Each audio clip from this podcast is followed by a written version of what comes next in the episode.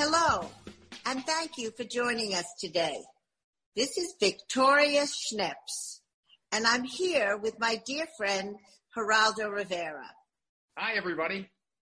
Welcome. This is Straight Talk, health and wellness brought to you by hipaavideo.net. You know Geraldo from his Emmy award winning television career, but he's also an attorney, an advocate, and a world renowned journalist. I'm honored to have him co-host this podcast with me. The world has changed. Although telemedicine has been available, the use of it has exploded. We're delighted to be brought to you today by HIPAA Video. Thank you, Vicki. Great to be here with you. I'm thrilled to be uh, helping you uh, co-host this weekly podcast. In each episode, we'll bring you straight talk from doctors, nutritionists, and newsmakers on issues that are critical to your health and wellness. I want to tell you first uh, how Vicki and I met. I remember almost a half century ago how the two of us and a great gang of moms and activists worked together to help move the world on how people with disabilities live their lives. Today, there are challenges, again, just to stay alive and well. We'll present some powerful opportunities to learn about health and wellness. With this series, we'll present some powerful ideas to change your lives as well. Well, yes, Geraldo, it has been a lifetime ago when we met, and I was marching and advocating for my daughter Laura at Willowbrook. You put the spotlight on the problem and we're continuing to make changes today. And now with this powerful podcast. Our program is brought to you by hipaavideo.net, the company that has revolutionized the way to bring you professional services right into your home through your phone or your computer. I'm delighted to bring to you Talia Segal Fitler. So I'm delighted that you're in your home and I'm in mine, and we are chatting about how we can be better physically through what we eat. So, yeah. would you share with me some ideas that we can take home with us literally about how to eat healthy and to keep ward off this coronavirus that has sadly attacked many people the, the choices that we make every day, a few times a day, are very critical to our health and immunity. So, um, if we start just by eliminating some of the processed foods, the starches, the sugary beverages, the packaged foods, I think we're already on our way to strengthening our immunity. And then shopping on the periphery first before we go to, to the pharmacy to buy supplements. On the periphery of the supermarket shop on the edge where all the perishables the fruits the vegetables. Well you mean that actually physically shopping on the edge. Just talk a little bit about that because i know that's a big part of what you believe Indeed, indeed. And if all of us would just even close our eyes and imagine our own supermarkets, I think many of them design uh, in a way that all the fruits, the vegetables, the, the perishables are basically located on the on the aisles, on the outside of the aisles, on the periphery or the edge. And then maybe 80% of the rest is the packaged processed foods. 80% of the products are in boxes, jars, containers with lots of stickers and, and health claims on them. But a tomato or an orange don't have a sticker or a list on ingredient on them. These are real whole foods those are the foods that our bodies are meant to process and know how to get all the, the, the benefits, the, the nutrients, the vitamins, the minerals out of them. So, well, I know that you also do say that there are some vitamins that you should be using. That if you cannot get all the great nutrients from your food, what would you say in terms of this coronavirus being a lifestyle disease? What would you suggest that people could do to uh, supplement their diet if they're not secure that their diet is enough to keep them healthy? Maybe using a good multivitamin and mineral, but um, when I say good, not all vitamins are made equal. So it's not like all fruits and vegetables are made equal. So we want, you know, let's say um, a vitamin that, that doesn't have binders and fillers and comes from a good company. So where, where do we know that? I always get so confused when I walk down the vitamin aisles at the, at the drugstore. I feel like I am surrounded by so many choices. Are there some brands that you have found that do not do those fillers that you can just say, well, look, this is a product that is known to be pure. Yeah, I'm very, I'm very careful these days from uh, specifically name a, a, brand, but I, I, the ones I prefer are the ones that are made from food, real whole food. So they're food based, not okay. chemically made in a lab. So you can actually look at the label yes. and know if that is true. Is that correct? Yeah, yeah, yeah. It will say on the label. It's a food-based uh, vitamin and mineral. Yeah. To shop for everything that we buy is really half the battle of getting the right nutrition for yourself. Um, I, would like to know a little bit about, um, you know, I know you give cooking lessons at the uh, lodge at Woodloch, and I was wondering about what are you planning? How are you coping with this new environment? Well, so we, of course, we had to change a few things. If uh, before we could have a larger audience, now we have to to make sure we have less people in the chef's kitchen when I do the demonstration. Uh, we accommodate less people, but over time, I, I, hope we can have more and more people. Um, I'm wearing a mask, gloves. Uh, I make the food beforehand and to be served to the guests. And while I do while I do the demonstration, it's just a demonstration, so they will not taste directly what I, I just made them uh, show them how to make. But again, my emphasis and all the other chefs and everybody's emphasis is on foods to support the immune system, on fresh whole foods and colorful, colorful foods. This is also something I want to, to, to mention, the color. You know, the, the saying, eat the rainbow all those beautiful colors of the fruits and the vegetables. Each color indicates presence of different minerals and vitamins. So my favorite is a cucumber. So let me ask your advice. Should I be peeling the cucumber or can you eat the skin of a cucumber? Uh, if it's an organic cucumber, enjoy the skin, no problem. If it's not organic, um, I would soak it in water and some baking soda, and oh. the baking soda helps to get some of the waxes and and you know sprays out of the out of the skin. But m- many nutrients are on the skin and just underneath the skin. So the cucumber has a lot of uh, fiber and nutrients on the skin, apples as well. Many fruits and vegetables have their nutrition nutrition on the skin. So when you peel so it. Take, if I just take soap and water, that's not good enough to clean up. Because uh, when I get the apples home, I always say, well, maybe I should just put them under water. Or when I get the berries at home, how do I make sure that they're clean and they're able to be, uh, you know, losing any kind of negative um, ingredients? So when I bring them home, first thing I like to do is fill up a, big bowl of water, add a few tablespoons of baking soda, and soak them cucumbers apples things that i've hard skin. one of the one of the products that is very hard to get right now is baking soda mm-hmm. it's not baking powder it's baking soda yes baking soda so if you can't get it because i've been trying to order it is there something else to use that might be as good or almost as good? Um, look, it's just water, good old water. Maybe Castile soap could be fine, but you don't want to have any residue of the soaps on your vegetables. Some companies even make those sprays to clean the vegetables, but I just like the old fashioned, you know, the baking soda, the, the lemon, the apple, uh, apple cider vinegar, or just regular vinegar. Yeah, just regular vinegar. Oh, okay. It's also a natural cleaner that people used to use back in the day. And now we use such toxic household, you know, cleaners and chemicals. If we just go back to the basics of baking soda, vinegar, lemon, and use them for cleaning as people have been doing for, you know, hundreds of years before, I think we are just safer. Because if, I, love, I love your advice on being able to find things in the products, you know, that are things that we probably took for granted and put on the bottom shelf. We better bring up to the top shelf.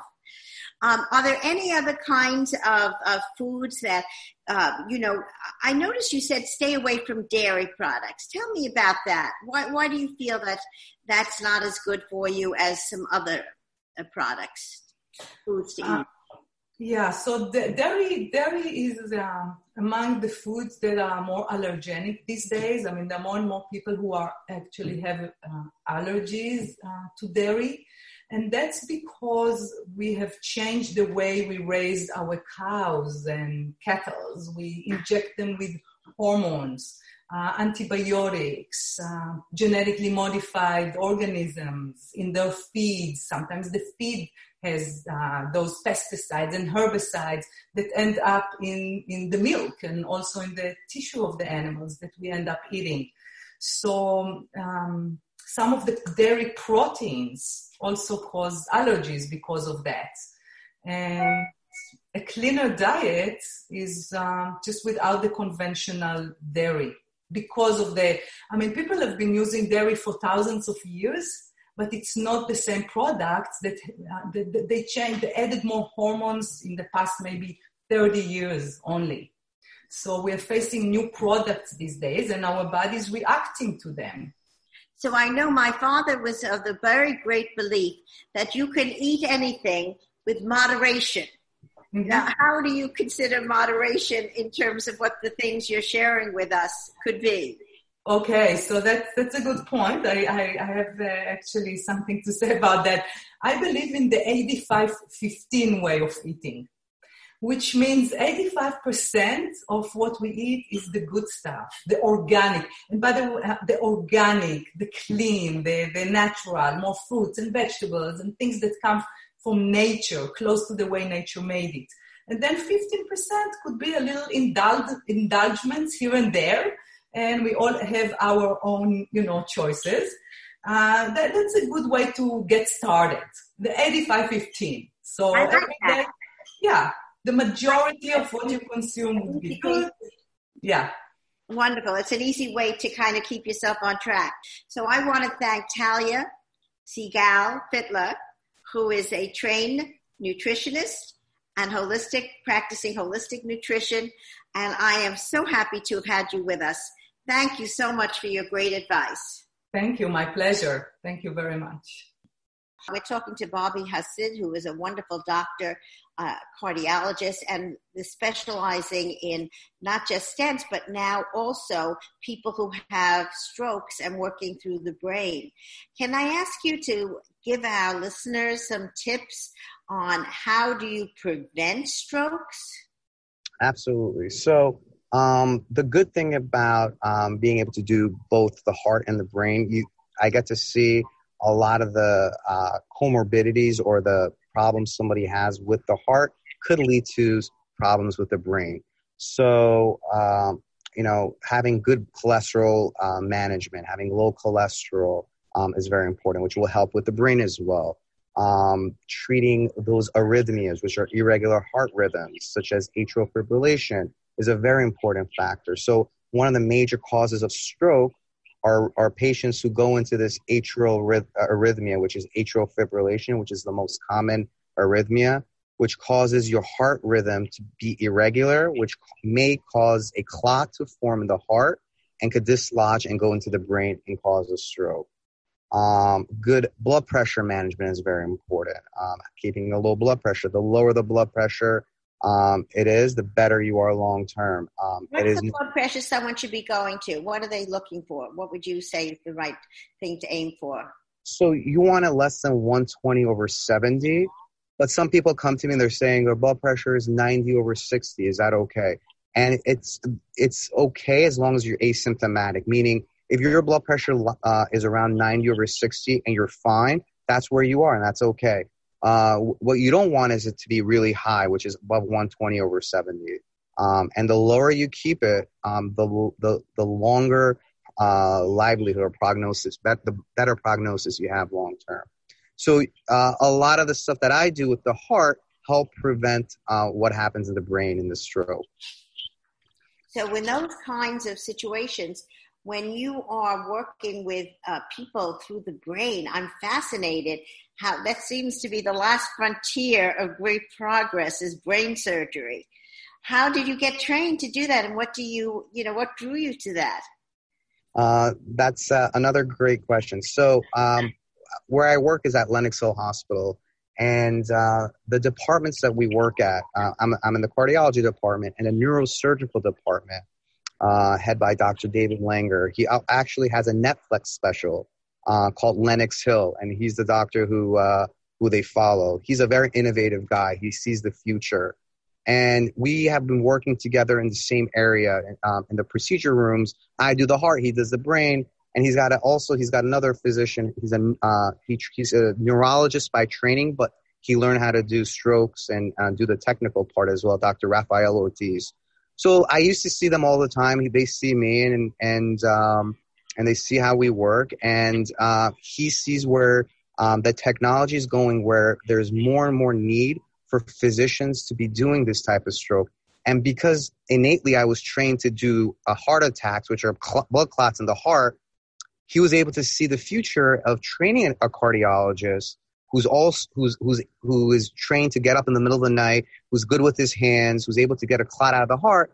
He just extrapolated that and said, "Hey, what what do you think about we train you and you could do the brain?"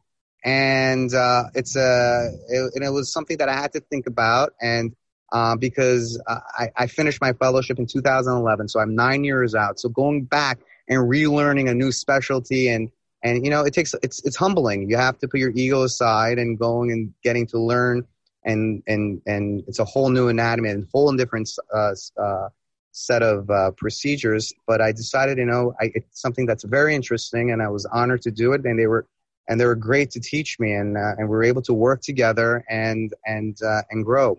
And uh, it just shows how if two departments and two people are able to work good together and are, are uh, collegial, you could really make a difference. Yeah, well, I do think that one of the problems in medicine is that there are so many specialists. You know, my husband was a nephrologist, so that he only cared about the kidneys. But what about the rest of the body? And the same yeah. thing with you, you know, with the cardiology, working through the brain, yeah. it really gives you that more of the whole body knowledge, right? Yes, correct. You're right. Yes. And what about, you know, in terms of your future with this, is there lots of new knowledge coming out about the brain? Um, yes, yeah, so the technology for the past five years, the amount of technology that's gone into um, taking the clot out, retrieving the clot from the brain has really increased. Um, so the, the, the devices are becoming more and more easy to use, smaller, um, so when I use, so when I go into the heart, about 95% of the times I use the wrist. Um, I rarely use the leg artery, which is easier for me procedurally, but it's also a little bit more difficult for the patient. Uh, so I, I'm, I'm, I'm known as an expert in using the arm. So what I'm trying to do is, and uh, is to take that uh, skill set and do the brain stuff through the arm. And our, my colleagues in the neurosurgical department and neurology department are, are very keen to learning that. So it's it's it's kind of like a cross collaboration. Uh, I'm learning the brain and, and I'm learning that very well. And they taught me, and I'm teaching them how to do uh, the radial stuff. I had to do it through the wrist, and and again, that takes the field to the next level. So uh, the interventional cardiology field has been going on for since um, you know since the late 70s, and and, and we've been um, progressing, and we've gotten to a point where we could do really complex stuff without doing open heart surgery. And with the neuro uh, neurointerventional uh, world, it's a relatively new field uh, within the last five to ten years, and then they have a lot of ways to go, and they're going to go a lot of ways. And I'm happy to teach them the stuff that we've done and all the pitfalls we had in cardiology, and transition that into their world, and and and and hopefully um, make better outcomes for the patients. So, if you were to talk about using telemedicine, HIPAA video during or after your procedures? Are there ways for you to be following up with your patients as well as beforehand, but after procedures? Oh, absolutely. So, um, you know, the, the easiest way for somebody who does procedures is seeing them after the procedure. You can use telemedicine that way or pre-procedure. You know, sometimes they want to come in and they want to talk about uh, the procedure and they have questions it's always nice to see face to face, have a face to face interaction, um, even though it's through uh, the telemedicine. Um, we could go over the blood work. We could go over um, whatever they have in mind, which is a, a, a follow up visits. Uh, you know, a lot of my patients, uh, once they have a stent, they're fine, and I have them follow with their general cardiologist, but they still like to see me uh, once a year or twice a year. And you could see, you, could just go over their blood work, their ultrasound of the heart results, uh, a lot of stuff. You really don't need to be in the office or have a physical exam. A lot of stuff you do. For example, if you need a stress test or you need an ultrasound of the heart or neck or the brain, then obviously you can use telemedicine. But for the for the most part, you really could, pre and post. We've been talking with Dr. Bobby Hasid, who's done a special a kind of second career working with brain surgeons and to be able to tie the cardiology in with that. Uh, any advice for our uh, listeners on how to stay healthy beyond what we said before? Um, I think the weather is nice. Um, get out, walk, social distancing, of course, but get out and walk. Uh, eat right, eat healthy. Uh, have a primary care doctor. Um, have a you know cardiologist and uh, if you need it, if you're within that age bracket or comorbidities, and just be on top of your own health. You know, nobody cares more about you but than you. So you be the best advocate for yourself. Well, I think that's a great way to end our interview. And I thank you so much, Dr. Bobby Hasid, who is working out of Lenox Hill Hospital with great new programs to stay healthy and to have a great intervention for keeping people whole. So thank you so much for being with us today. My pleasure. Thank you, Vicki. Thank you very much. It was my pleasure. Geraldo, have you been using telemedicine yourself? You know, that's interesting, Vicki, because with the pandemic, uh, telemedicine is now becoming all the rage here in Cleveland with the Cleveland Clinic and University Hospitals, uh, you know, two great medical institutions. They've all gone to telemedicine for a lot of different reasons. Uh, you know, it gets the word out. It's so much less expensive, so much wear, uh, less wear and tear on the patient and the doctors. So it's cost effective. It's really a great way to get a doctor and a, and a patient speaking with one another in intimate circumstances, privacy, uh, good advice without the wear and tear of a personal visit. So uh, I think telemedicine is all the rage. Well, I know that you have been used to traveling the globe. Um, what are you doing now that the world has all slowed down? You know, the world certainly has shrunk, my world and your world and everyone's world. Uh, we don't travel much. We live in Cleveland, Ohio. I have my television studio here in my home. Uh, so I do my Fox News uh, uh appearances from here, and then we do the radio show also from home. Eric and I, uh, Erica, my wife and I, uh, co-host the radio show together. Uh, you know, we're having a lot of fun doing it. We don't agree on very much, but we agree that we love each other. Well, listen, that's what makes for good television. That makes for good radio. That makes for good journalism. Right. If we all taught the same thing, life would not be very interesting. And I know you keep life interesting. Thank you so much for being with me. I'm so grateful. And, you know, thank you for sharing your input and knowledge. This is Victoria Schneps. Straight Talk, Health and Wellness and thank you for tuning in.